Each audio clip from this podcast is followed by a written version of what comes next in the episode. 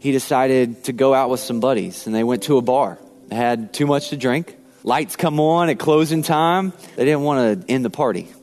So they said, hey, let's go to Atlantic City. So they hop in, in Matt's SUV, get on the expressway. They're headed to Atlantic City. And Matt, he's changing lanes. And so he kind of, you know, he looks in his blind spot to check for vehicles and cars, but he didn't see a car two lanes over emerging in front of him. And Matt, going 90 miles an hour, clipped the back end of that car. Both cars spinning out, running into a barricade. How much are you willing to forgive? Has the bitterness and desire for retribution, what someone did so horrible to you, consuming your life? Hi, and welcome to today's Mid South Viewpoint. I'm Byron Tyler.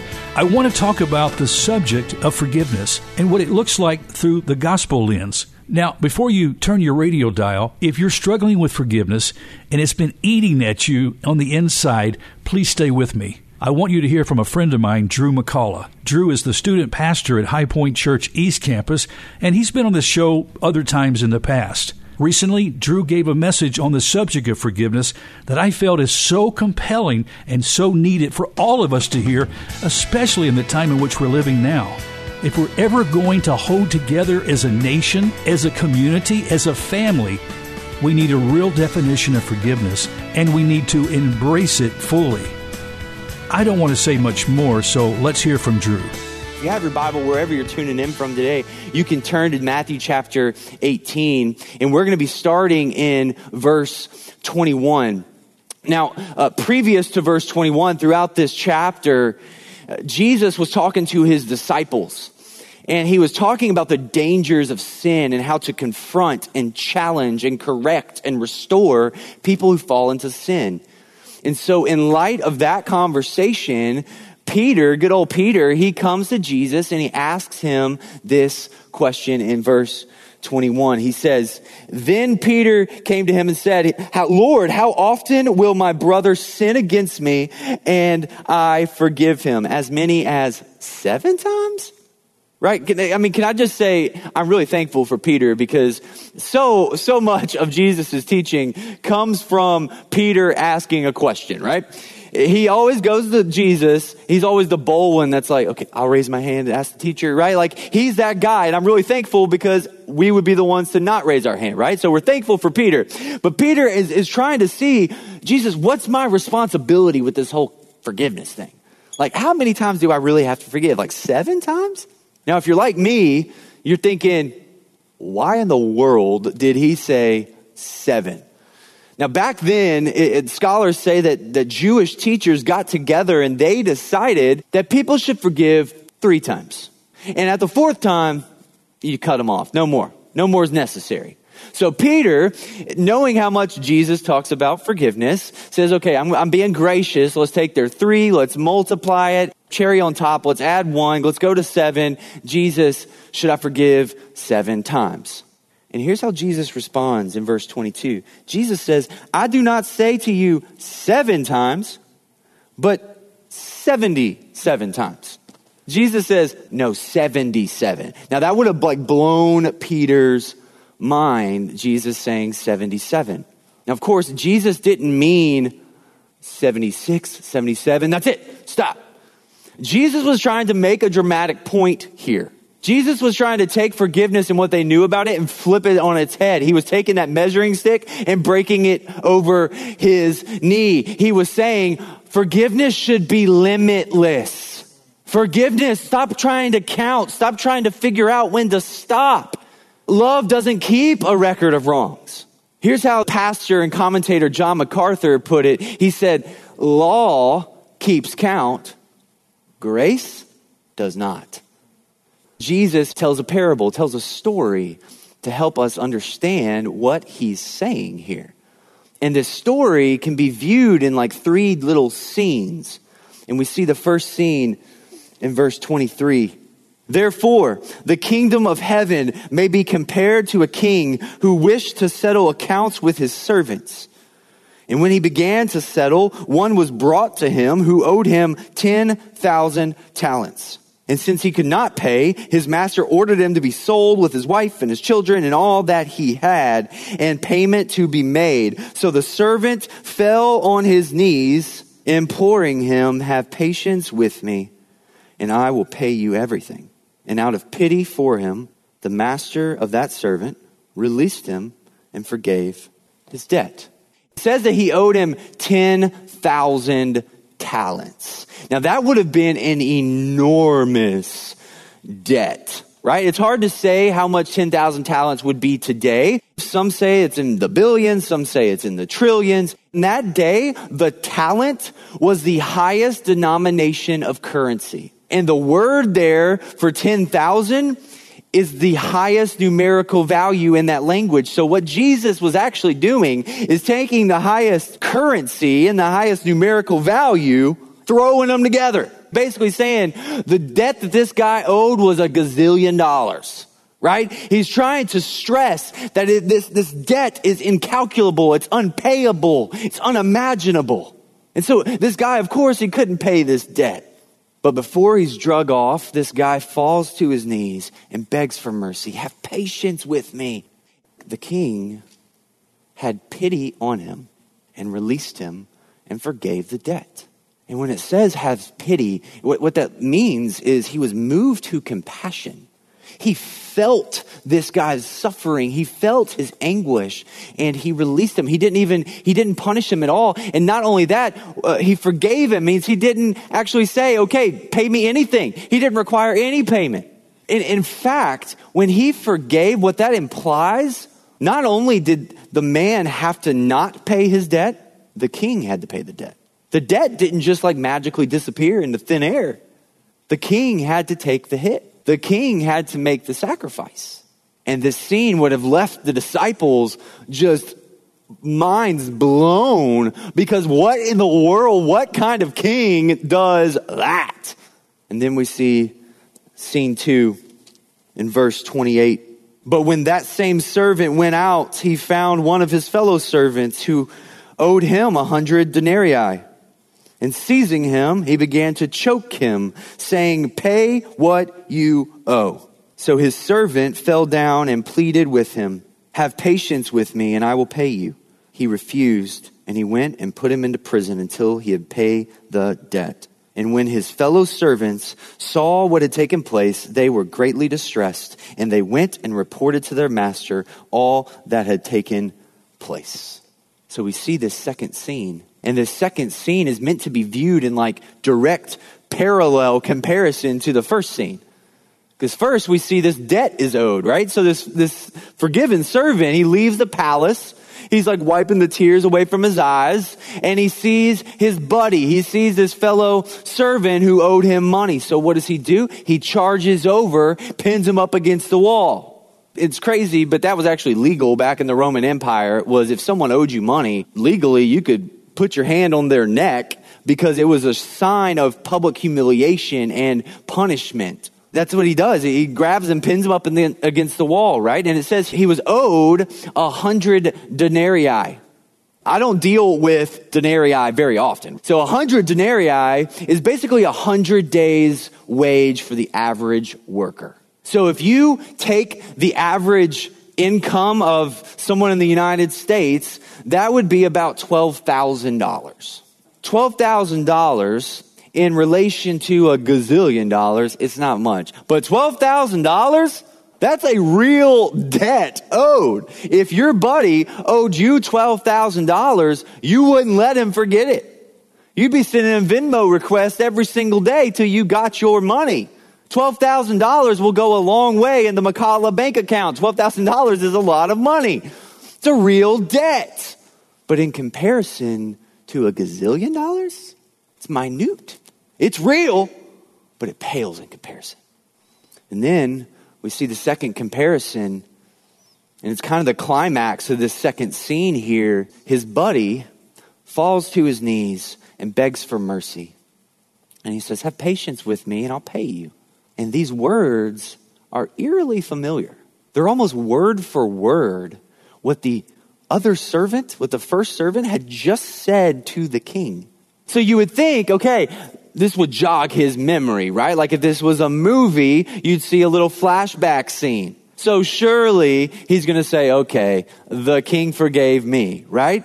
Third comparison. His reaction, king forgave, he refused. And the words there, he refused, literally translate, he was not willing. Means he made a conscious effort to say no. A conscious effort to say, I don't forgive you. And he threw him into jail. And then we come to the last scene down in verse 32. Then his master summoned him and said to him, You wicked servant, I forgave you all that debt because you pleaded with me. And should not you have had mercy on your fellow servant as I had mercy on you? And in anger, his master delivered him to the jailers until he should pay all the debt. End of scene, end of story. So the king finds out and he's furious. And, and he's not furious because the, the servant technically did something like illegal. He didn't break any laws, right? He's furious because the king was disrespected. He was furious because the forgiveness that he has extended was cheapened, was ignored. It was like the servant had spit in the king's face. And he calls him in and says, You wicked, evil servant, what is wrong with you? How dare you?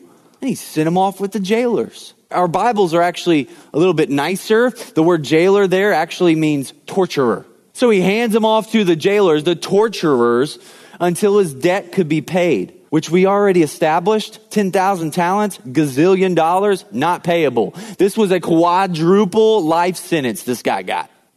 And then Jesus sums it all up in this last verse.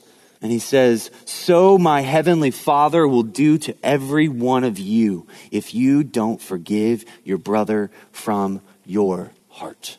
And that sounds harsh, doesn't it? If you don't extend forgiveness, it is a sign that you have not experienced God's forgiveness with a true, humble, repentant heart. Because forgiveness is a product of a heart that has been transformed by colliding with the King's forgiveness. Because those who know forgiveness show forgiveness. His grace, His mercy, His forgiveness, they come first, but ours must come second. Now, that's easier said than done, right? I'm all about forgiveness. I'm all about talking about forgiveness. I'm all about being forgiven. Praise Jesus for forgiveness. But when I'm hurt, when I'm really hurt, I don't know about it then. Right? And we have all these objections and they're valid objections. Do you know what they did to me? Do you know how many times they've done that thing? Do you know how bad they hurt me? How much they broke my trust? There's no way I can forgive them. I can't just forget it. It's not okay. But here's the thing. Forgiveness is only needed because there is a real debt. If there wasn't a real debt, forgiveness wouldn't be needed. There's a real loss. And for you, your loss may be monetary. It may be reputation. It may be trust. It may be your relationship. You might have lost a loved one. There's a real loss there. There's a real debt. And I truthfully can't begin to try to understand all the pain and the hurt and the loss, but your suffering and your pain and your hurt and your loss, it's real. Forgiveness doesn't negate that. It doesn't invalidate that honestly, forgiveness acknowledges how real it is. There's a real debt, real pain, real loss. And forgiveness doesn't mean that you're suffering and hurt and everything is just going to magically just go away. It doesn't mean you're going to magically forget everything.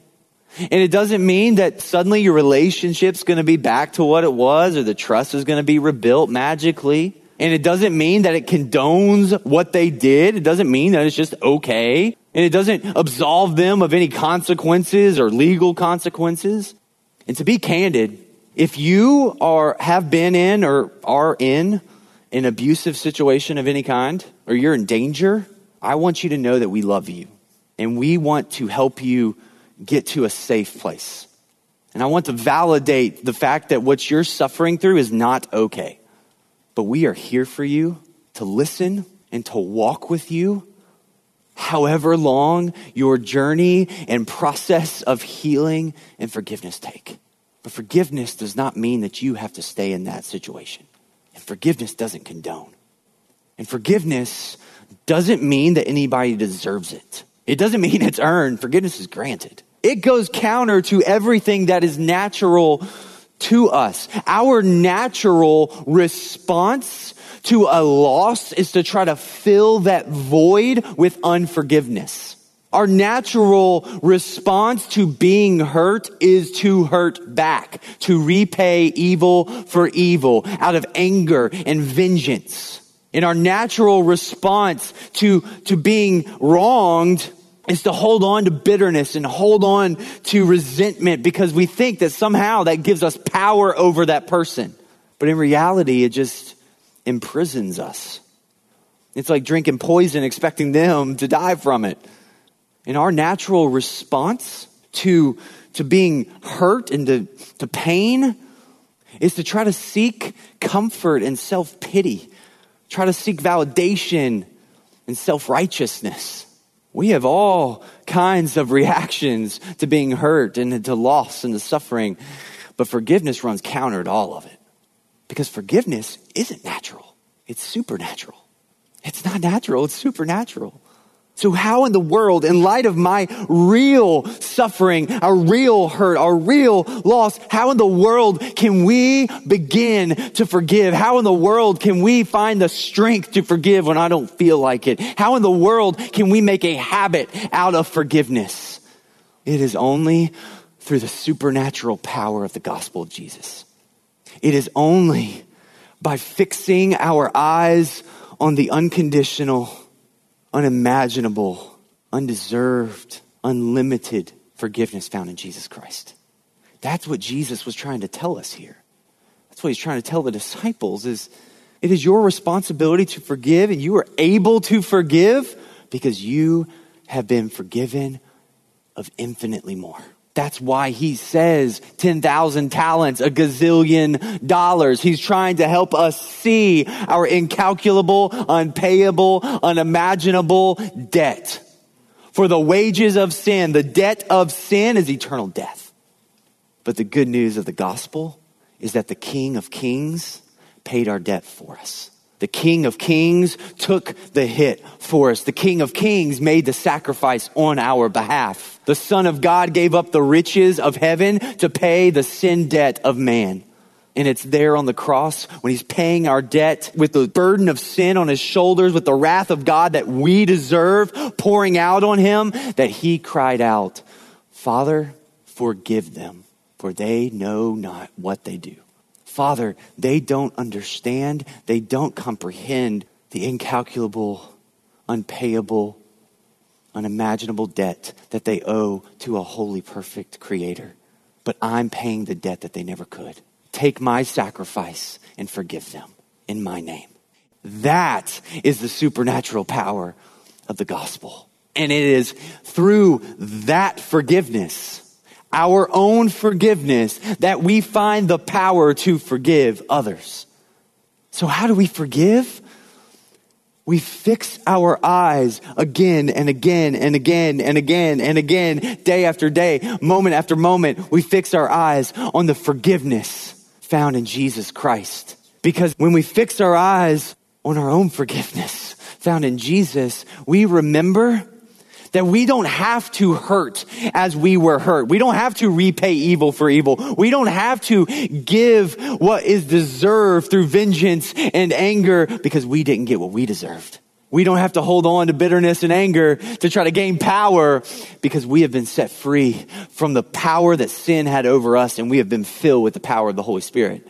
And we don't have to try to find self validation because our Savior declared our value through his suffering and his sacrifice. And we don't have to try to fill that void of loss with unforgiveness because we have been so made full, so whole by the love and forgiveness found in Jesus. We don't have a void to fill. We are so full, we're able to release that unforgiveness. See, when we try to cling to our unforgiveness, our anger, resentment, bitterness, when we try to cling to it, It shows us that we've either forgotten the gospel and the forgiveness found in the gospel, or we've never truly experienced it. The reality is, you can't cling to unforgiveness and cling to the gospel at the same time. Those who know forgiveness show forgiveness. If you're a Christ follower, maybe you find yourself, you've been harboring unforgiveness, bitterness, resentment towards someone. And my prayer is that you find yourself at the foot of the cross today.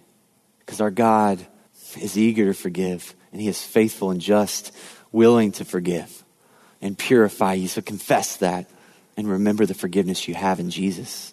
But then go and ask for that unforgiveness that you held for that person. Or maybe today the Lord placed it on your heart that you caused hurt, you caused pain, you caused suffering, caused loss. And I pray that you find yourself at the foot of the cross today, confessing that, confessing it, grabbing a hold of, remembering the forgiveness in Christ, but then going to that person and asking for their forgiveness. Or maybe today you realize that you have never truly, humbly accepted and experienced the forgiveness found in the gospel of Jesus. And I want to end with this story. My wife and I, we have a friend named Matt Mayer. Matt grew up in New Jersey, normal kid, loved playing soccer. And he grew up playing soccer, played soccer in college at Temple, and then he even played professionally until he blew out his knee one day. So he's put on the injured reserve list. He's waiting to have surgery. The night before a game, since he couldn't play in the game the next day, he decided to go out with some buddies and they went to a bar. They had too much to drink. Lights come on at closing time. They didn't want to end the party. So they said, hey, let's go to Atlantic City. So they hop in, in Matt's SUV, get on the expressway. They're headed to Atlantic City. And Matt, he's changing lanes. And so he kind of, you know, he looks in his blind spot to check for vehicles and cars, but he didn't see a car two lanes over emerging in front of him. And Matt, going 90 miles an hour, clipped the back end of that car both cars spinning out, running into a barricade. And so, as you can imagine, police show up, they breathalyze Matt, they take him into custody, they put him in a holding cell. And it was there in that holding cell that Matt heard this noise, and it was the dispatch radio. And over the dispatch radio, Matt heard someone say, The accident on the Atlantic City Expressway is being cleaned up.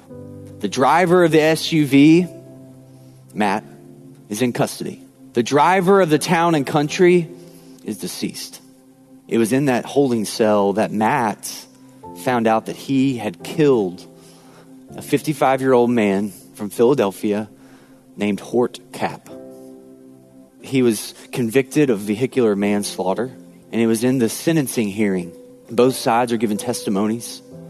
People gave testimonies for Matt, and the, the daughter of Mr. Hort Cap, she gets up and she just talks about how much she loved her daddy. She missed her daddy. He was a great man, a hard worker. She even says, I've heard nothing but great things about Mr. Mayer, but I miss my daddy. And she sits down, and then Mr. Cap's oldest son, Noon, gets up, and the tone changed. And he begins to scream. Do you have any idea how I found out how my daddy died. And he continues to scream and yell in anguish and pain and hurt. And he turns to Matt and he says, You destroyed my world. And the courtroom was silent. And Noon broke the silence and said, But I forgive you, brother. And he walked over and he embraced Matt. And see, it was there on that sentencing day. Matt says that he was put into prison five years, but it was that day that he was actually set free forever. And here's what Matt says about it. The catalyst of that full healing was heaven reaching down on sentencing day through Mr. Hort Cap's son, Noon, and extending forgiveness. That was the sealer me going away to prison, set free, but on a mission and journey to magnify God in everything I said and everything I did. Matt experienced the forgiveness and love of Jesus Christ through Noon Cap. And now Matt is a pastor up in New Jersey and he travels around to speak and tell his story to all kinds of people. And here's what he says about when he travels. He says, no matter where I find myself speaking, on any type of circuit in colleges, in schools, in different venues and events, I want to make sure I always highlight God's forgiveness. That is the power the supernatural power of forgiveness found in Christ Jesus and extended through us. Because those who know forgiveness show forgiveness. And praise be to God that in Christ Jesus, the King took our debt and extends us forgiveness. Let's pray. Lord, we know that we have an incalculable, unimaginable debt. Oh, but God, we praise you and thank you for the incredible, unimaginable forgiveness that you've given us in Christ. Lord, I pray for everyone tuning in right now, God. I know that there is a lot of unforgiveness in this world. But Lord, I pray that you help us day after day to fall to our knees and fix our eyes on the forgiveness found in Christ. God, I pray that you, you transform us and use our forgiveness we extend to others to transform the, the world around us. Lord, we pray that for your glory in the name of Jesus. Amen. You've been listening to Drew McCalla, student pastor at High Point Church East Campus. If you would like to reach out to Drew with a question or comment, address your email to drew, D-R-E-W dot McCalla, M-C-C-A-L-L-A, at highpointmemphis.com. Remember that those who know forgiveness show forgiveness. In Christ Jesus, He took our debt and extends forgiveness for a debt we owe but could never pay. Thanks for listening to Mid South Viewpoint. Here each Wednesday and Thursday at 3 p.m. Hope you have a great rest of the day. I'm Byron Tyler.